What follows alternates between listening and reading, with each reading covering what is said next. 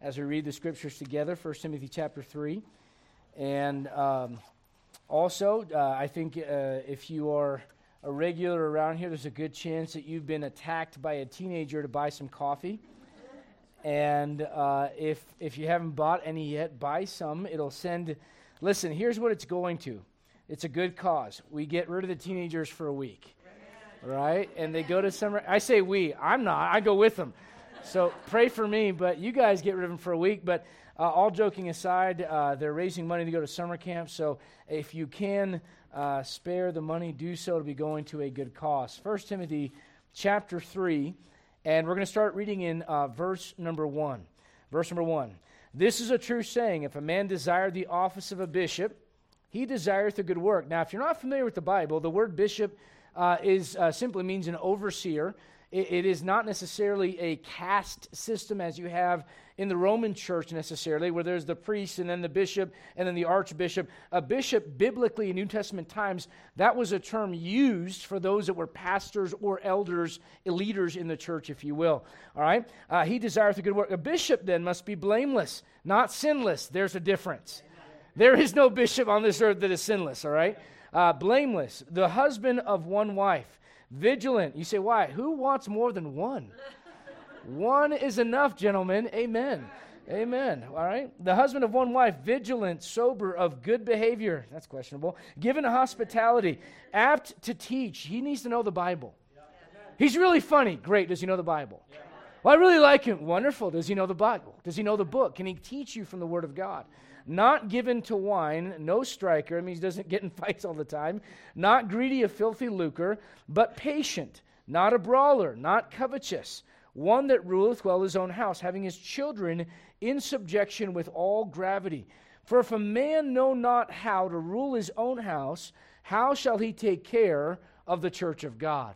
You see the analogy? If you can't take care of things at home, you have no business coming here and going, let, let, let, let me help lead the church. God is a God, listen to this very carefully. God's a God of order and structure. And when things are not in order, God goes, let's go back to square number one. All right? Uh, look, if you would, at verse number six. Not a novice. In other words, not someone that's new at this. Uh, why? Because someone that hasn't been tested will more than likely uh, gravitate toward the idea that being a pastor and an overseer is all about power and authority, and I tell people what to do, and they listen. That's the wrong way to look at this. The role of a pastor is to be a, a, a, spiritually speaking, emotionally speaking, a washer of feet, a servant of servants.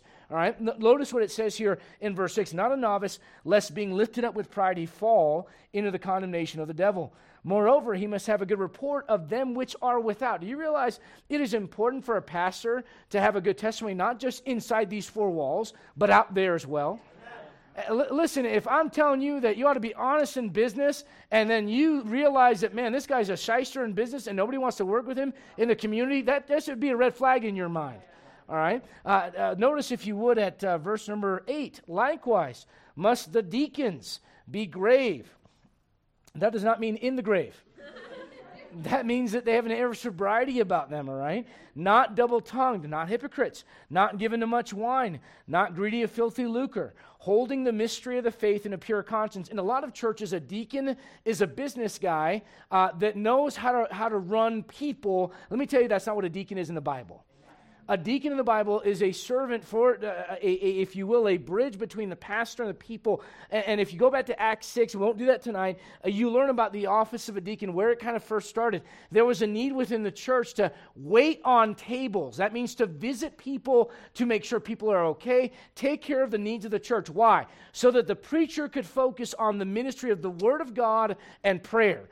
And when the preacher is running around trying to make everybody happy, he's not in the book studying, he's got nothing to feed the flock of God.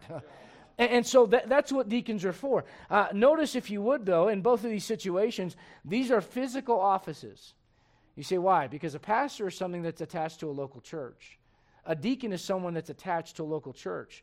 Uh, notice the qualifications uh, for the, the, the, deacons' wives, if you will, uh, in verse number 12. All right, the, let the deacons be the husbands of one wife, uh, ruling their own children, their own houses well. Look back at verse 11. E- even so must their wives be grave, not slanderers, sober, faithful in all things. Now, all that said, I want you to skip down and look at verse 15. And the reason I want to show you verse 15 after reading all of that is simply this. Uh, there are a lot of people that look at verse 15, they go, well, that's just a reference to the body of Christ. Here's the issue with that.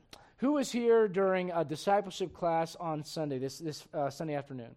Remember, one of the, the rules of Bible study was the rule of context. And you, a, a, a, the, the old saying is this a text without context is just a pretext. Right. You can make the Bible say anything if you don't look at who is talking, what they're talking about, and the verses prior to a particular verse will tell you a lot about that verse. And so in verse 15, I want you to understand what you're reading about is about the local church. Look what it says in verse 15. But if I tarry long, that thou mayest know how thou oughtest to behave thyself in the what? Which is the church of the living God, the pillar and ground of the truth. Brother Tim, if you'd ask God to bless the word.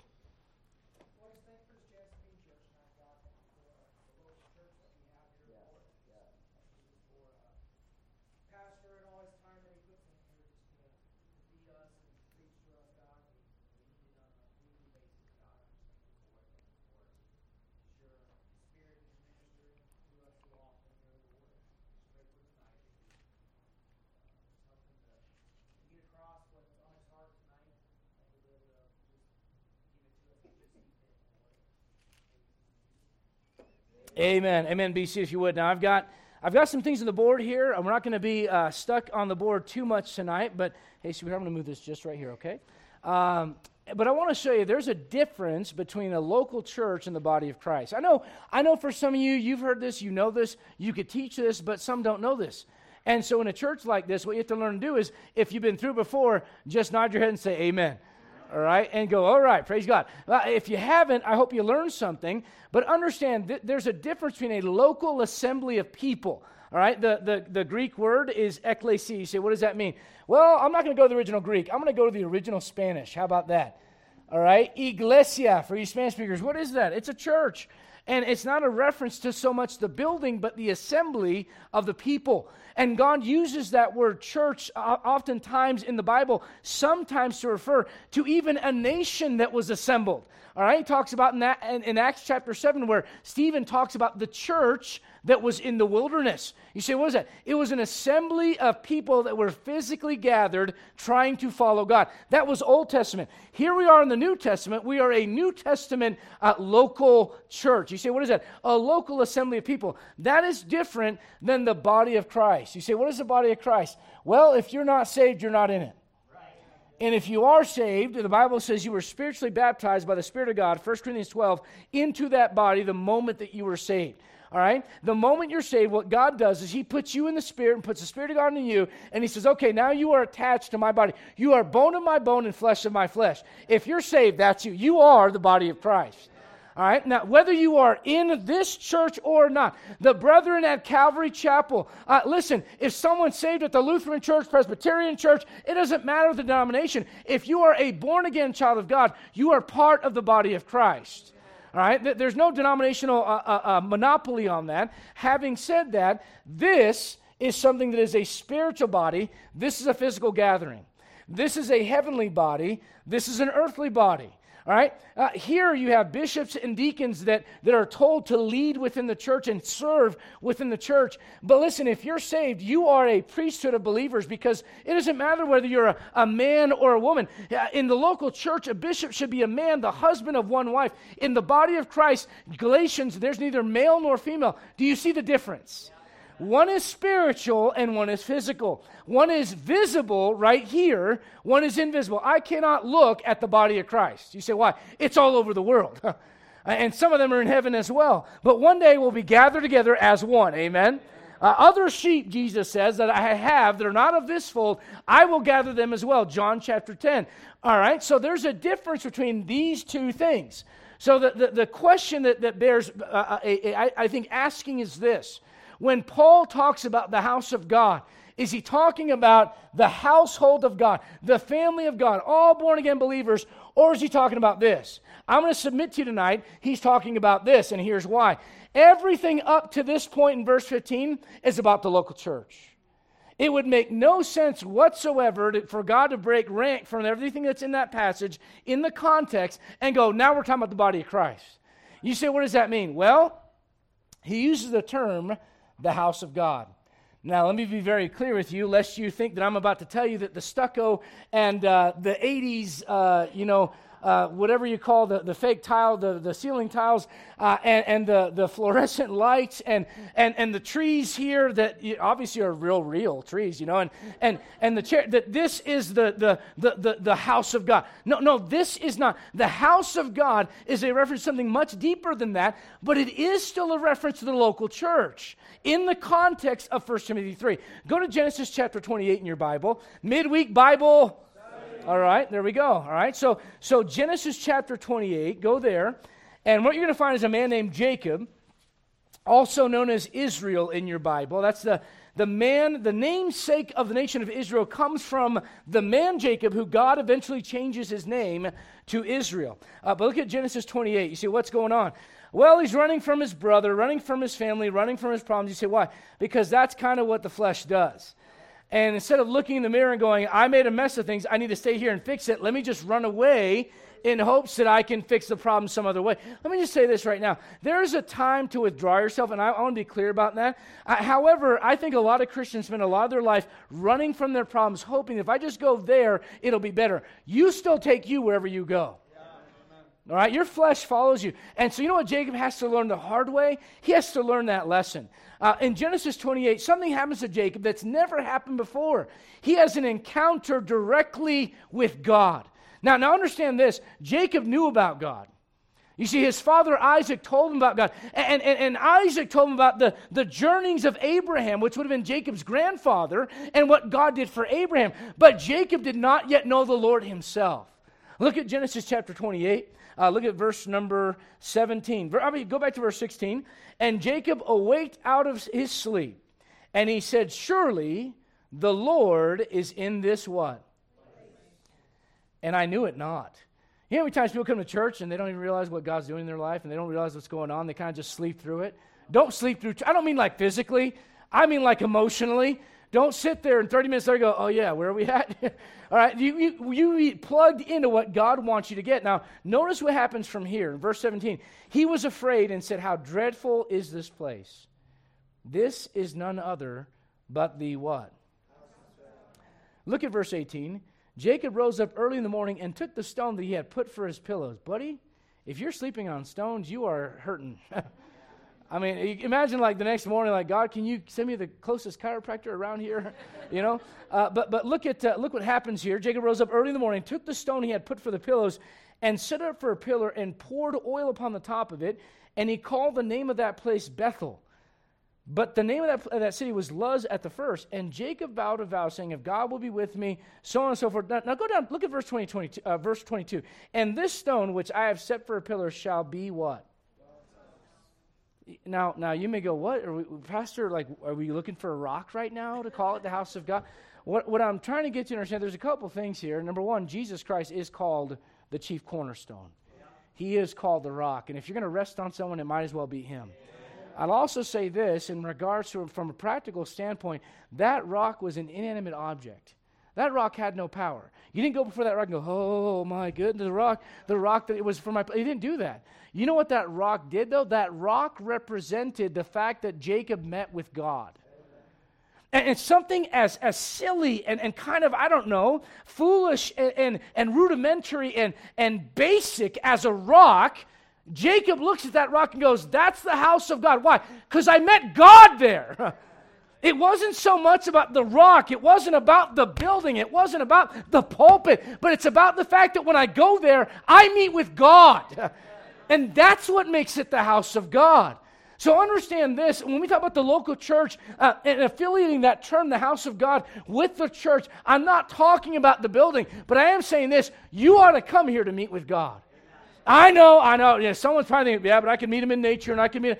Yeah, that's true. But let me ask you a question. How many great decisions for God have you made when you're eating a donut, sitting on a lake fishing? How many decisions have you made for God here? Yeah, a little different, isn't it? You say, why? Because you're meeting with God. L- look at verse 15 in the passage. The house of God is connected with nothing else but the presence of God Himself. It's connected with God revealing Himself. And look at verse 13 in the passage. It's connected with your identity in God. Let me say this uh, the church, one of the main reasons the church is here is so that you learn who you are supposed to be within God's people. There's a part of you that's never going to be identified when you are a lone wolf doing your own thing, living your own Christian life outside of a local church what God does. Look, we can, we can kind of go through the room and look at the people that are here. And I don't want to tell everybody's story, but I could walk through and I could look at Brother James and where he was at a decade ago and what God's done in their life and in their family and how he's changed and how he's a better husband and a better father. You better say amen, Miss Debbie, right there. And all of that, you say, why? Because of a local church where he met with God and heard from God. And it wasn't the preacher going, You need to stop this, you need to stop that. I never preached one message on smoking, not one. Smoking of anything that you want to smoke. All right, whether it be, anyways, uh, I never preached one of those messages, and yet, you know, he came to me and said, I quit this. I, quit. I said, Great, praise the Lord. I never went to him and said, You got to stop this, and you got to stop this, and you got. You say, Why? Because it's God speaking to him. And it's God showing up in his life. What does God do when we come here? God shows up. Yes, God can show up when you're kneeling beside your bed and praying and, and reading your Bible, and I'm, I'm all for that. But let me say this there is something special about coming apart from the rest of the world and saying, God, this matters to me. I want to meet with you. You know what I think about this? When I, when I look at the passage, I think to myself, then why would, why would Paul tell Timothy that thou mayest know how thou oughtest to behave thyself now? Let me tell you right now, those babies in the nursery, they don't know how to behave in the house of God. You know why? You know why? You know why those babies they don't come to church and go, "Oh, we're in church. We should be quiet and listen." You know why? Because the baby has no concept of anything but itself. Oh, Olivia, so cute and precious, and oh, look at her, look at her eyes, and oh, little lips, little, oh, she's so precious. She's selfish. I walked in the room the other day and I said, "Hey, sweetheart," and I kept walking, and she went, like, how dare you pass me? I'm like, well, I love you, but I kind of I got to love her a little bit more because she was here before you, and and I'm thinking that like if I don't take care of her, there ain't gonna be any of you to take care of either. So, right? And, and so and so the whole point is this: that baby has no concept that there's anyone else in the room but themselves. That's not how you ought to come to church. You're supposed to grow beyond that. L- listen, the, Paul says it like this to young Timothy that thou mayest know how thou oughtest to behave thyself. You know what that means? You can know. You should know. And the emphasis on thou. You. You know what that means? There's a responsibility to know how to behave when we approach God. And when we come to do so, to learn the Word of God and to worship our Creator and our Savior. I, I think because, I, I, mentioned this a little bit earlier, I think society has gone so far out of its way. The church, I'll say it this way the church has gone uh, so far out of its way to go, come as you are, we don't care. And by the way, I don't care, man, if you are drunk, I don't care if you're this, if you're that. If you come to church and you make it by the grace of God, we're glad you're here. And I mean that sincerely. All right, come as you are. But let me just say this the idea that you come as you are is just fine, but leaving how you came is the problem. And the church today is like, come, stay how you are, it'll be all cool with God. God's not Santa Claus. God is someone to reverence and respect, and the Bible talks about the fear of God for a reason. If you come to church and you're kind of casual about, I don't mean casual in clothing, I mean about your attitude and your spirit, and you come to someone asked me recently, Do you have a dress code? I said, No, man, come however you want. I'm going to be like this because I'm the preacher, and I want people to understand that when the guy gets behind the pulpit, he needs to do, he's, that's behind a sacred pulpit, preaching the words of God. So let me just say this I have a responsibility. I never want to dress better as a CEO than I would as a pastor. So that, that's, that's that, all right? But all that said, I don't care how you come to church in regards to that. But man, when it comes to your spirit and your attitude, if you come to church, it's kind of like, all right, let's go, let's do this. Or, or you come in 20 minutes late and you wouldn't do that to work every single time and you and it's like it's like this is just the way that it is you wouldn't do that work you wouldn't keep your job you know what that tells me you don't reverence god In your mind, here's what I think it is it's like God's just cool with everything. He's not. And, and I know, I know people, well, in the New Testament, you know, I, I literally had someone the other day tell me, it was the funniest thing. And they were being serious, and I, I just, you know, kind of nodded and, oh, okay. They said, yeah, like God in the Old Testament was like angry and like angry and, and, and, and, and like, you know, uh, all about justice and judgment. And then he's like happy in the New Testament. They're being serious. I'm like, look, it, I'm going to tell you right now, God has always been a God of justice and judgment. What, what makes the New Testament so, so beautiful, though, is that God uh, meets the requirement for justice and judgment by filling the sacrifice himself. Th- that's where mercy and truth, as the Bible says in Proverbs, meet together.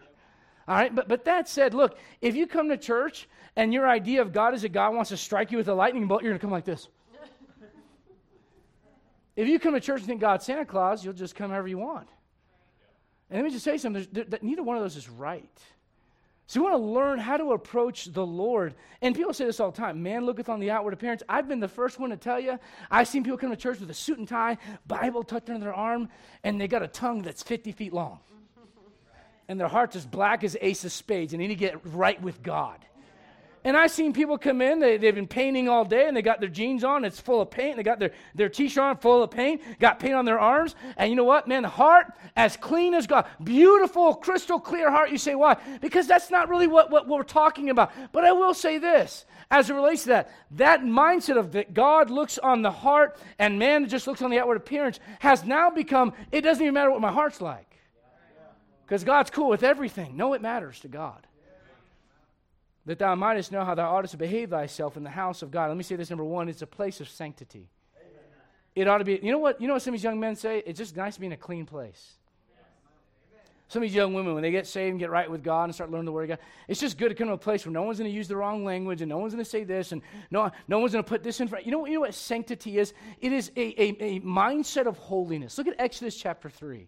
The, the first time the word holy shows up in the Bible, you know, we, we have a holy Bible. Amen? and you've got a Holy Spirit. Today, the word holy is almost used like, like a bad thing, like, oh, you're holier than thou, right? Uh, let me just say this much uh, there's a difference between self righteousness and real righteousness. Right? If you're lost without Jesus Christ, you're living in your own righteousness, and you need to trade that in for the righteousness of God in Jesus Christ.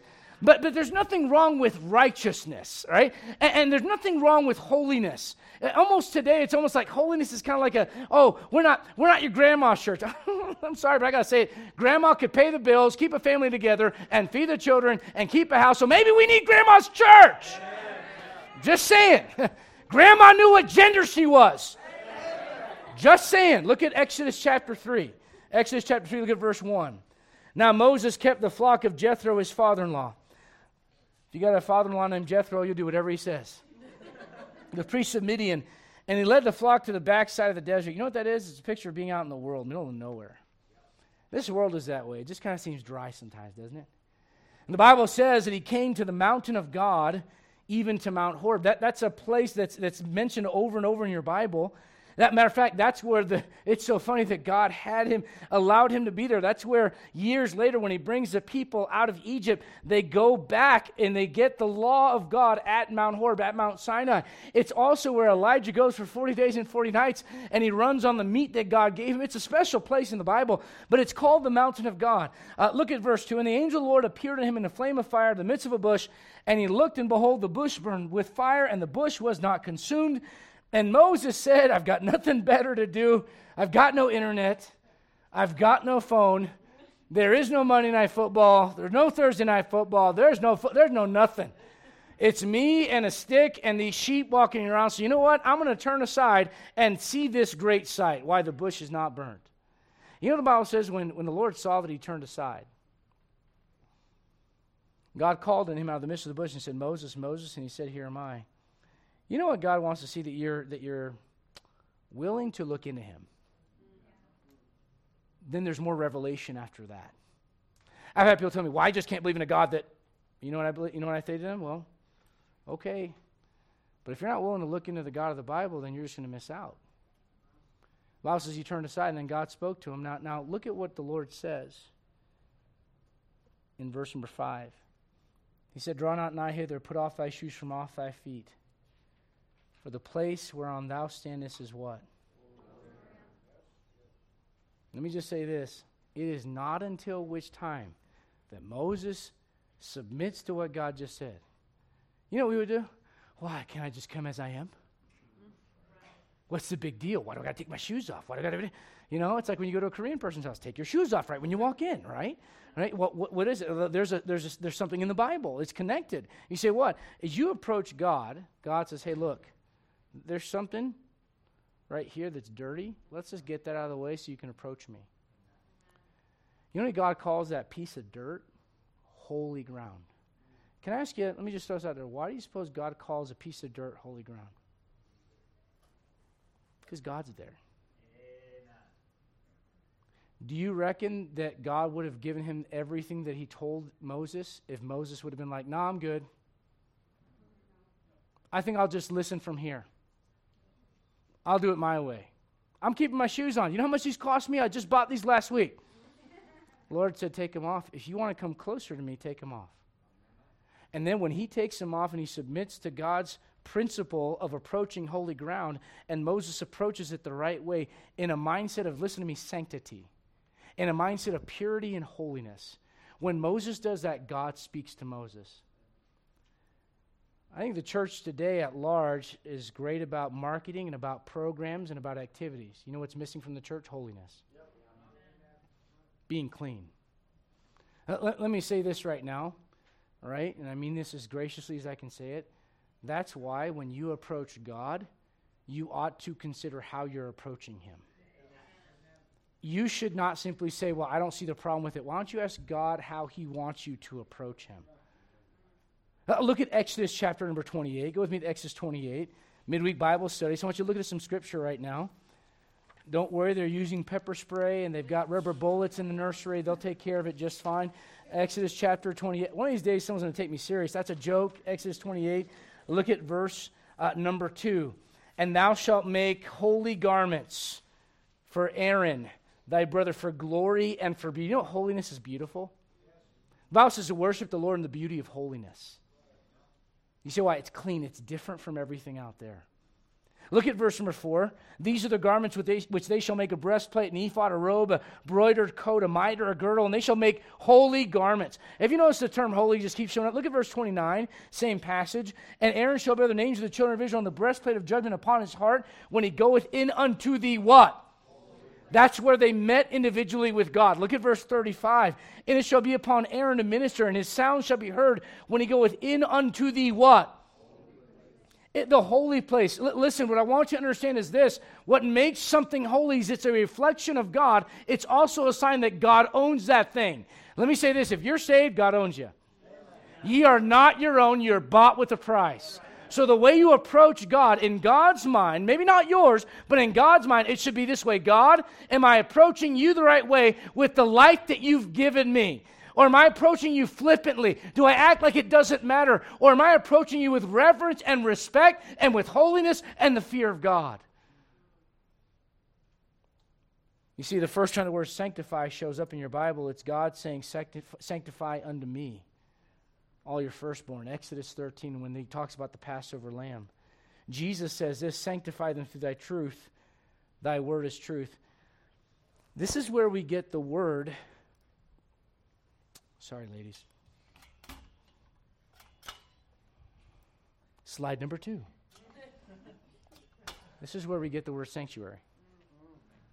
Do you realize we call this a sanctuary? Now, some of you might get offended. I'm not trying to offend you. This is not your living room. This ain't your bedroom. This ain't your living room. Let me tell you right now when your kids leave a pile of trash, oh, someone else will clean it up. First off, you're teaching them that number one, they don't have to be responsible for their own actions. Number two, you're showing them this place is no different than your. your by the way, if you let them do that in your living room, shame on you. What you do at your house is your business, and I get that, but man, coming to the house of God and going, well, it's just like, it ain't in your house this isn't my this is not this is not to be treated the same way. Why? Because the carpet because the chairs there's nothing holy about this. It's because of what we're doing here that makes this holy ground It's not so much the building and the stuff. It's not that we're stuck on materialism. I know this. Someday, this is going to burn. That's going to burn. Everything. The Bible says the elements are going to melt with the fervent heat. All you've got, your bank account, your 401k, your cars, your house, it's all going to go up in smoke. And it's all going to be left behind. I get all that. But while we're here, this is holy ground. It ought to be a sanctuary. There ought to be a sense of reverence. You know what we don't want? We don't want our kids playing during church. You say, why? Because it's a sanctuary. Oh, I, one of my really good friends in ministry told, we heard a story from him uh, about the fact that one day this, this family came and the kids were running on the chairs. He said, hey, you can't do that. And the mom went on Facebook, you know, real spiritual giant. Keyboard warrior. Can you believe I visited this church and they told my kid they couldn't run on the chairs? I think kids should be free. You know what everybody said? Lady, this ain't your house. You want them to run around on top of your furniture, knock yourself out. This is not your house. You don't come in here with Burger King and sit there and eat a meal in church. You don't come in here, and this is not the time to catch up on breakfast, lunch, and dinner. Let me tell you something else is not the time to do. Catch up on Facebook. You can do that later if you have to do it. I've literally seen adults scroll through social media in church. What are you teaching them about being in the house of God? When you can't turn your phone off long enough to say, God, I need to hear from you. I just know, I, I can't believe this. I'm offended. I'll never come back. If that's what it takes to offend you, I love you. I don't want to see you go, but there's the door. And here's why because if that's how you approach God, maybe it's not best that you be here. You know why? We want people that want to approach God the right way. Don't look at me like that. Some of you, some of you are, are, managers at jobs. You would say to someone that's interviewing, nope, no thanks. And then when it comes to church, it's kind of like, yeah, have whatever stinking attitude you want. Resist the truth. Don't accept it, but accept the people. Let me just say right now, if you're coming here, we want you here. But if your attitude is this, this is no different than my house, you've got it wrong. It is, it is different. It is, and this isn't my house. This isn't the pastor's house. This is God's house. Let me just say it right now if it's a place of holiness, there ought to be some, some a different outlook when we open up that book and say, God, would you speak to me? Look, I, don't get me wrong. I don't mean this to sound boastful or proud or anything, but I, am I'm, I'm, I'm pretty confident my schedule's a pretty busy one. I'll be able to line up with a lot of folks in this room, and I have no problem with that. And I love coffee. My grandfather was a coffee farmer. My dad grew up as a coffee farmer. My great grandfather, my great great grandfather, my great great great great grandfather from Venezuela before they came to Puerto Rico, which, by the way, was on accident. They're trying to get to America. I want to live in America. I want to. That's where they're trying to go. And they, God just blew them over, you know, blew the wind and got them off course. They ended up in Puerto Rico. Coffee farmers. I love coffee. Can I get a witness? All right, but do you need to get up 15 minutes into service and get a cup of coffee? No. And, and parents, teach your kids that. You say, why? This isn't the dinner table. This isn't the living room. This is a special place. You see, reverence, according to Webster's 1828, is fear mingled with respect and esteem. You know what God says? Reverence my sanctuary, Leviticus 19. Leviticus 26, reverence my sanctuary, I am the Lord. Look at Psalm chapter 89. Psalm, is this, is this making any sense? It's not the living room, it's not the dining room, it's not the man cave. It's God's house. And, and I mean this respectfully. I'm not being funny when I say this. Some people are accustomed to using their Bible on their phone. I get that. But I'll tell you from experience, you know one of the problems with that? When you get your Bible out to look at it on your phone, is everything else is on there. And, and, and I'm, not, I'm not throwing stones, I'm trying to help you, believe it or not. You'll do so much better with a book. Look, look at you go, oh, that's old fashioned. I'm not that old. Why are you laughing, Chewy? as soon as I said it, he starts laughing and looking down.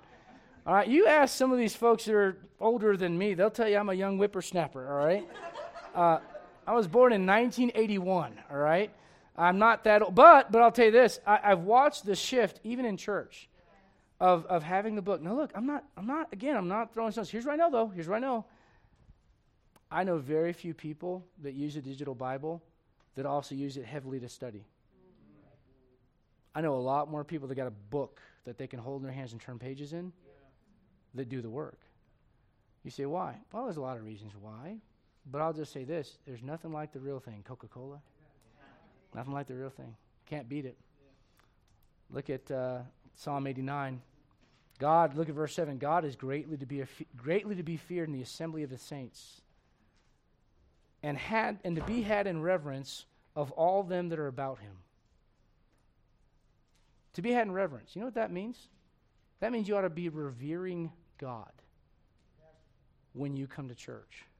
You say, what does that mean? Well, it means that when you come, all right, hey, buddy, young man, can you not let that door slam? Thank you. Thank you so much. When you come, you know what it ought to be? It ought to, there ought to be some reverence to how you approach the Lord. He ought to be feared. You say, why? Well, I don't want to be afraid of my. Let me say right now. People say, well, the fear of God really just means respect. No, it means what it says. When you realize the creator of the universe, now look, he's your father. He loves you. If you're saved, you're his child. He wants you to be able to, to fall on your knees and cry, Abba, Father, and get the help that you need. But you also don't, don't overlook the fact that he is holy, he's righteous. The only reason we can have relationship with him is because he made the first step of becoming one of us and never sinned. But when we come, there ought to be a sense of of reverence. You say, why? Because this is a place of sanctity. Can I say this as well? This is a place of structure. Now, now every place. Let me just say this right now. You know what you're seeing in society? Structures are falling apart everywhere. Yeah. Anybody recently seen any videos of Philadelphia and the looting and the craziness going on there? Anybody know what I'm talking about? You know what that is? It's a lack of structure. And once, listen to me, once you lose the idea of sanctity, structure goes with it. Uh, look, if you would, at 1 Corinthians chapter uh, Oh, let's see here. First, uh, 1 Corinthians chapter 11, verse 34. 1 Corinthians chapter 11, verse 34. You know what it's not? Church is not a free for all. It's not just, oh, I'll just do whatever. It's not how it works. Uh, listen, I'll, I'll, tell you right now, it, there's a reason God put structure in the home. When you don't have structure in the home, you have chaos. When you don't have structure in society, listen to me, you have anarchy you can't live that way and have peace and prosperity. Then, then let me just say this much. When it comes to the house of God, there ought to be some structure. God, God put it there for a reason. Look at 1 Corinthians 11. This is Paul talking about the Lord's Supper. Do you know what they were doing? Everyone's coming and going, well, if we're going to have the bread and the, and the grape juice tonight, then man, I'm going to catch up and I'm going to get my fill because I missed dinner. That's literally what they're doing in the church of Corinth. And, and Paul has to, Paul has to I, I read Paul's writings and I'm, I'm like, I get it, man. I get it. He has to constantly like rain on the parade. And guys, I love you. You're great. You're wonderful. But please understand this about the Lord. He does that with tongues. And he tells them, hey, tongues is not like this big show and this spectacle. And you don't walk around going, I've got this gift and I've got this gift. And I, he's got to rain on that parade in chapter 14. In chapter 11, he goes, hey, guys, when you come together for the Lord's Supper, it's not to catch up on dinner. It's meant to be separate from your necessary food. It's meant to be a memorial. And, look at what he says in verse number 34. When he talks to the church of Corinth, he talks about a very important word. Uh, look at verse uh, 34. If any man hunger, let him eat at home. Say, preacher, I don't have anything to eat at home. Let me know. We'll make sure you get plenty of food. Puerto Rican people love to feed people. I'll be glad to feed you. All right? That you come not together under condemnation, and watch this. And the rest will I set in what? Have you ever walked up to a vending machine? And uh, I know, like, now they're trying to get rid of them and, like, put apples in them. That's just wicked. We want Snickers and Milky Way and all the process. I know some of you right now are like, you know, I'm looking kind of over here, looking for your sisters downstairs. Like, I wish they had vending machines with kale. Nobody wants that. you ever gone to a vending machine and, and there's a big sticker on it and it says out of you know that tells you it ain't going to work. Do you realize when your walk with God is out of things aren't working in your life? When your home is out of and you have kids telling the parents what they're going to do, you got a problem. When when when government is out of right? So let's follow that into the church. You realize there's three bodies of government God created in the Bible? The family was the first one. Government, civil government was after that. You know what the next one is? The local church. You know why? Because God believes. Look, go, go to Gen- just go look at Genesis chapter one. Just just read it. Just just just glance over it for just a moment, because I think it'll show you something about the character and nature of God. You, you know what God does? He puts stuff in order. Now, I'm not going to go in all the, you know, Genesis, what happened between Genesis 1 and, 1 and, and uh, verse number 1 and verse number 2. Uh, that's a Bible study for another time. But, but here's what I do know God doesn't make stuff halfway. Aren't you glad He didn't halfway save you? And He's like, well, you're saved until you screw up again, and you're out of there, you know. I'm, I'm thankful that's not my God. When He said, when He was on the cross, He said, it is, right? He did it right right? He did the job the right. He did it all the way. He, went a little further for us. Look at Genesis 1. You know you'll see? God divides light from darkness. And, and God puts the land over here, and He puts the sea over here, and He puts the water that's above the firmament, uh, uh and the water that's below the firmament He calls seas, and the water that's above the, the firmament He calls, like, like we know it as outer space, the heavens. And God does all this. What is He doing? He's bringing order from chaos. Let me just say this right now. That did not evolve into being. It took an intelligent designer. And I, I can't believe this, but my wife was telling me today the guy's name was Blunder. All right, some weird last, funny last name like that. And this guy in the 80s wrote a book. You know what he wrote it on? Here was his premise. His premise was evolution was true. Ready? Here, you ready for it? Because of cars. It's not a joke. He, he wrote a book. See? See, next year they come out with a new model with automatic windows. You don't have to roll up and down. Yes, yes, that's true. Good, A plus for that, but someone designed it. Listen, you know what you have in Genesis chapter 1? It's, it's history telling you how everything came into being. And you know what you read there over and over and over? God bringing order and structure into the picture so that life can thrive. Do whatever you want in your home. I'm just using it as an illustration. I get the boys up, I give them a hug, I tell them I love them. I say it stinks in your room. I don't know why. boys stink, all right? They, they just do. And let me just say this right now the, the only sex education that our kids need, all right, is girls have cooties and boys stink. Till they're older, okay? And, and, the, whole, the, whole, the whole thing is this it, I go into their room and I, I, say, I love you. I give them a hug. I, I, I go through the morning things. Say, hey, you guys sleep well? Yeah, we slept well. Okay. All right. Hey, this is what I want you to do. Let's go ahead and get dressed. Let's make that bed. All right. Now we're going to go do the chores. You got the dogs. You've got the chickens. You're doing this. You're doing that. You see why? They need structure. They need structure. Here's what happens in a lot of homes there's none of that. Then you come to church. And a Sunday school teacher says, We can't have you in this class. You're not old enough. And the parent goes, Yeah, but I really want them in there. Okay, but I'm, this isn't a free for all. Now, look, I'm a homeschooler. I'm about to make fun of homeschoolers, right? we, we homeschool our kids. I've met homeschool parents that have a kid that's like in 10th grade and they're like nine years old. Can they go to youth group? No! They're not ready for that. You say, What do you need? You need some structure. You, you understand that this is not a free for all? And if it was, it would be chaos. God, God, God allows life to thrive within. Aren't you thankful that you know the sun will rise tomorrow? You know what that is? That's consistency and structure in nature that God put there. Aren't you thankful that the mosquitoes that attacked us in the summer are now gone back to the hell from whence they came?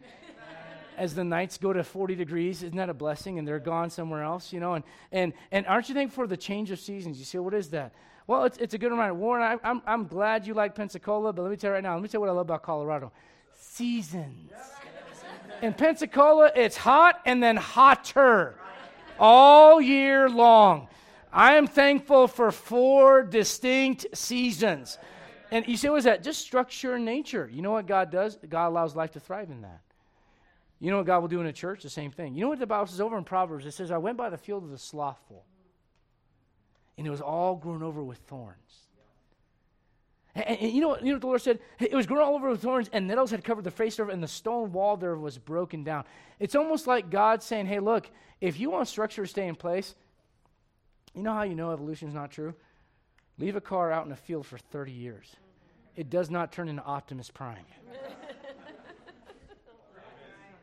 right? Right? Uh, oh, I'm sorry, bumblebee. I'm sorry, she's real technical. She's like, it's not a truck. All right, bumblebee. All right. This is what happens in church sometimes. Sorry, I got transformer doctrine off a little bit.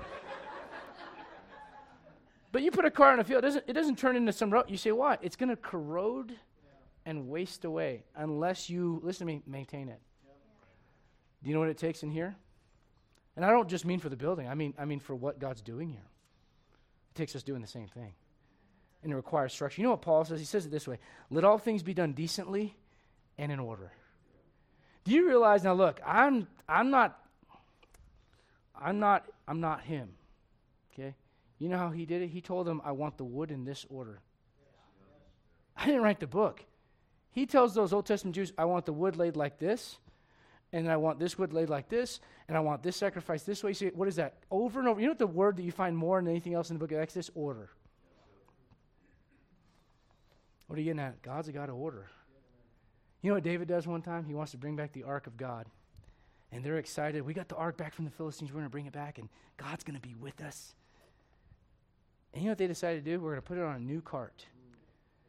Well, well, wasn't the Old Testament, well, didn't God command them to put it on staves and to carry that ark? Well, yeah, He did.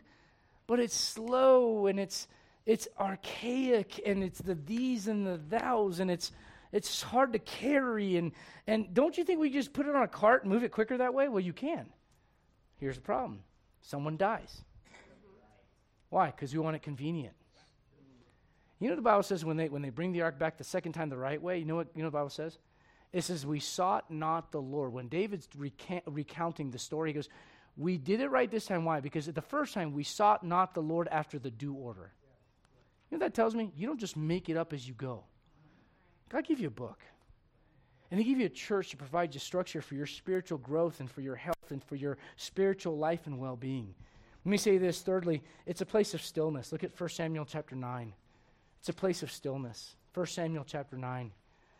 Can I tell you something I know about Western society? I don't just say Americans, I think it's just Western society. I'd say first world people. Anxiety and depression is on the rise everywhere in the first world.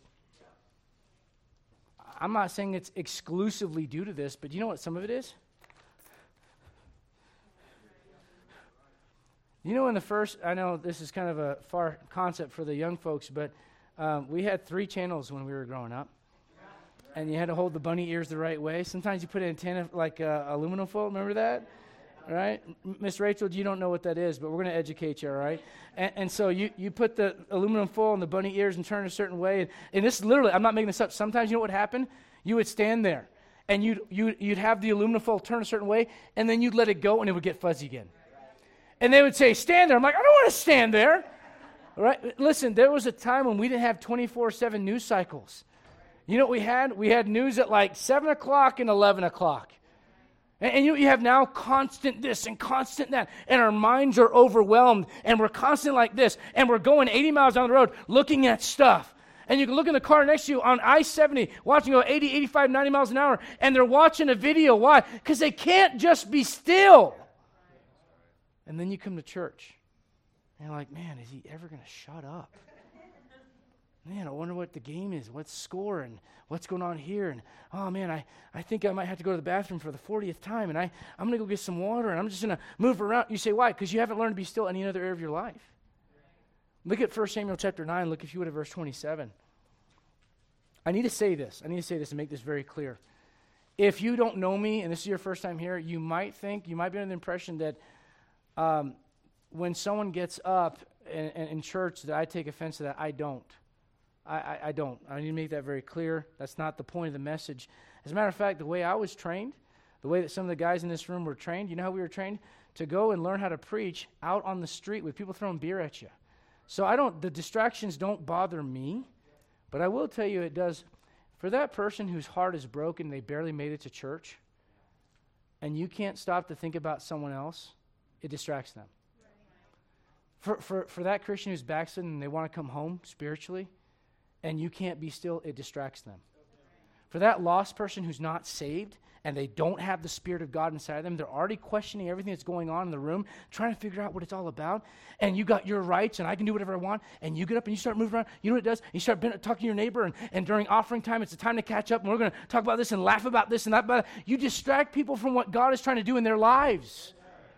Look, if you would, at 1 Samuel chapter 9 and verse number 27, and notice what is told here to Saul. Saul is told to do what? He is told by Samuel, uh, look, if you would, at the latter part of the verse, but stand thou still a while. Why? That I may show thee the word of God.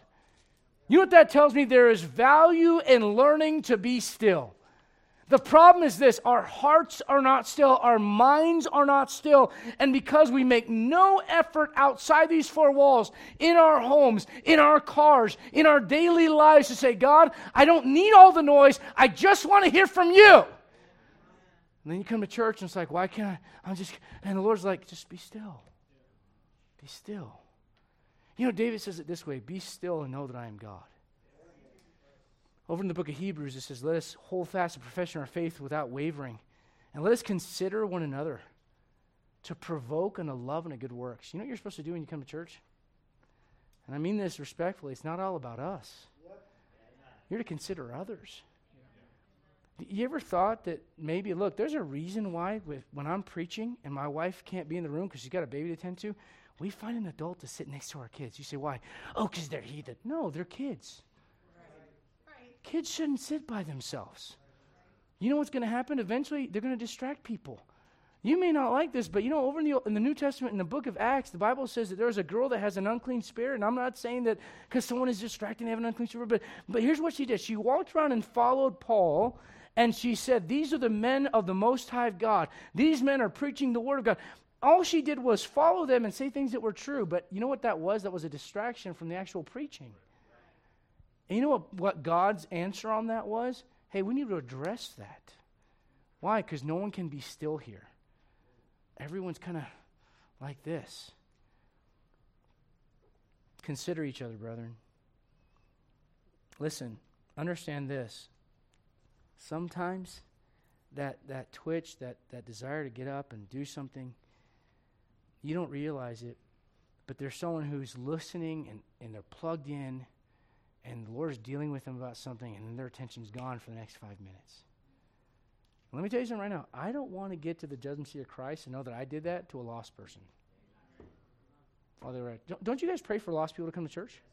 Don't you pray for people to come and get saved? Then does that not mean we have a responsibility at how we present what it is we're doing here?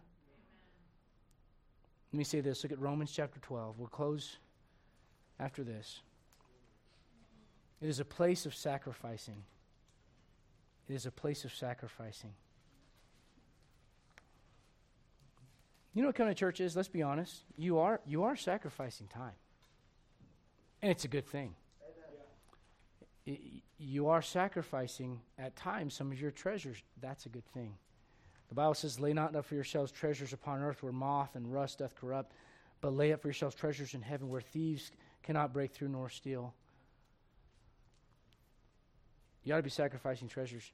Can, can I say the greatest sacrifice that God wants to see from us when we come? Listen, in the Old Testament, they'd bring a lamb or they'd bring a, a goat for the sin offering, whatever, and they, would bring these different sacrifices. Sometimes it was a bird for a cleansing, uh, an offering for cleansing, D- different things that God gave them in the Old Testament law. I'm not going to get into all that right now. But what they do, they'd have to bring a certain sacrifice. Look, when I approach God, I approach Him with confidence, knowing that Jesus was my sacrifice. And at this point in my life, I'm not bringing money. I'm not bringing this. I'm not bringing. You know what I'm trying to bring more than anything else? Sometimes you know what I got to do? Drag myself to a place where I go, God, I'm yours. You know what church is supposed to be? We've lost this today. We've made it all about us, about what's convenient, what I like, and what programs you have, and this and that. You know what? You know what church is supposed to be? It's supposed to be God. How can I give myself to you? Look at Romans 12. Look at verse 1. I beseech you, therefore, brethren, by the mercies of God, that you present your bodies a living sacrifice, holy and acceptable to God, which is your reasonable service. Be not conformed to this world, be transformed by the renewing of your mind. That you may prove what is that good and acceptable and perfect will of God. You can't prove what the will of God is for your life until you first learn to sacrifice you. You know what church is supposed to be? It's supposed to be you as a child of God. Now look, if you're not saved, you know what the first step is? Is you accepting God's sacrifice for your sins. But as a child of God, as you approach God, do you know what church is supposed to be? Church is supposed to be a place. I, I, I know it's kind of funny. Remember JFK? Ask not what your country can do for you, but what you can do for your country. You, know what we have in church? A bunch of Christians going, What's in it for me? Instead of approaching, going, Lord, I am thine, O Lord. I've heard thy voice, and I told thy love to me. Draw me nearer, nearer, nearer to thy cross, Lord, to the cross where thou hast died. Look, I more than anything, do you know what I want? I want to explain to you. I I am not responsible. I, I think this, you need to get a hold of this principle. We do not control other people, and we should not manipulate other people. But there's a responsibility on the part of the pastor to explain what the Bible says. And what you do with it is completely up to you. But, brethren, you know what I hope you do with it? Lord, I want to approach this thing the way, as we talk over the next week or two about the church, let's approach this thing the right way. Let's all stand. Let's all stand. Every head bowed and every eye closed. The Lord's spoken to you, the altar is open. Pray you take advantage of it. As piano player comes, we'll make as much room here as possible. If the Lord's spoken to you, pray that you'd respond to him. Father, we come to you now. Thank you for the book. Thank you for the Bible to clear up our hearts and our minds. And Lord, I, I pray that you'd help us to just approach you. Well, it's really at the base of all of this, it's not so much church. Church is the the gathering where we can do this, but really at the deeper element, it's you. It's how we approach you, and I pray we do that the right way. I say we because I want to do it the right way. Well, I don't, I haven't mastered all this stuff, but I'm convicted about it. It, it bothers me, Lord, oftentimes how even flippantly I can come. I don't want to do that. Lord, I want to approach this thing the right way. Lord, you are a holy God. So holy that you allowed your son to hang naked as an open shame, with his body broken, his side pierced, his feet pierced, his hands pierced, his brow pierced with a crown of thorns. And you did all that to satisfy justice and holiness. Lord, we have, we, we have no misgivings about who it is we're talking to tonight. Lord, you are, as Hebrews says, our God is a consuming fire. I'm just thankful that you're my Father. I'm thankful that you want me close to you. Well, Lord, would you help us to approach it the right way? Heads bowed and eyes closed. If the Lord's spoken to you, take advantage of the moment. And if you say, Well, I don't want to walk all the way down it, fine. Just talk to the Lord where you're at, but, but talk to Him nonetheless. And maybe just say, Lord, I don't, there's some things that mentioned tonight, Lord. I, I, I want to look at those things, and I want to look at the scriptures, and I want to look into this, and I, Lord, I, I want to approach you the right way. If you're here tonight, you know you're saved. You could raise your hand and say, I'm a child of God. I'm a born again, blood bought child of God. You say, Why blood bought? It was the blood of Jesus Christ that paid for my redemption. But if you couldn't raise your hand and you don't know what it means to be saved, we've got some people here that would love to open up a Bible and show you how to be saved show you how to know Jesus Christ is your Savior, how to know that heaven is your home, that God is your Father, that your eternity is secure. Christian, it, it matters how we approach God. I know, I know some of the stuff may sound old school, but there's some things that I don't think so much are old school as much as they are just timeless. Holiness is timeless. It's it doesn't get old. If anything, in the wicked world in which we live, holiness is a high commodity, it's a high value. Believer, my prayer is that we would we'd hold on to that. We'd teach our children these things. I know this. The Bible says every one of us, Romans 14, shall give account of himself to God. You know what I've learned about preaching the Bible? I've learned this. I've learned that my responsibility is to, to give it, to put it out. I'm not responsible necessarily to make sure people do everything. That's God's work in your life. But I pray you'd consider. Say, Lord, approach you? Am I I'm looking at this the wrong way? Where would you help me look at this the right? Look, Lord, help me see this not from Pastor Adrian's perspective. Lord, I want to see it from your perspective.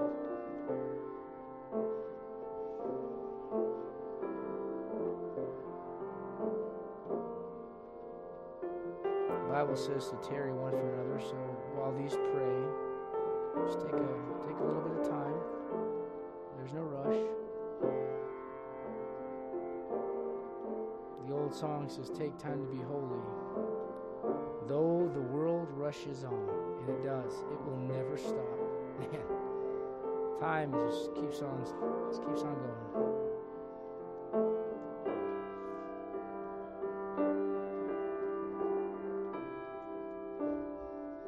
You know, the reason we call this an altar is because the intention is to say, Lord,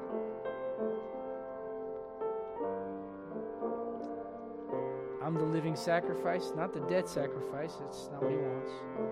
He wants a living sacrifice, a moving, breathing, conscious, thinking, free will being that says, God, I don't have to do this, but I want to. I lay myself at your feet. I'm yours.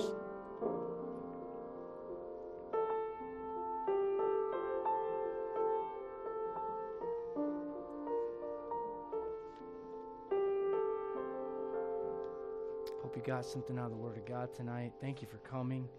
Um, thank you for being here. I'll, I'll be honest with you. I really was trying. I know you don't believe this. Some of you don't believe this. I really wanted to get done like 15 minutes ago.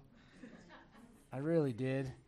Um, but I didn't want to shortchange this. I wanted you guys to get what the Lord gave me. So I hope it was a help to you. Um, love you guys. Thank you for coming out tonight. And uh, we look forward to seeing you, Lord willing, if you can make it out Friday night. If you have questions about outreach ministry stuff, Brother Sean, are you? There you are. Raise your hand. If you have questions, you got to do it again, man. One more time. There, there he is, right there.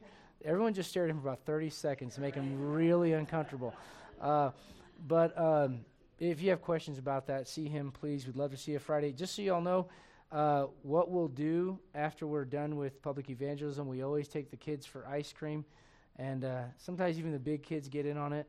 Pastor, I left my debit card at home. So, uh, anyways, I'm just picking on them. Um, but we, would love for you to join us. That'll be Friday night, 6 o'clock. Uh, otherwise, we will see you Sunday morning uh, for Sunday school at 10 o'clock, and we look forward to having you. We'll be going through the Gospel of John. We're in chapter 5. Chapter 5, we just got into it, uh, going verse by verse in, in John. So, hope to have you uh, Sunday morning with us. Brother Tomas, would you close us out in a word of prayer, sir?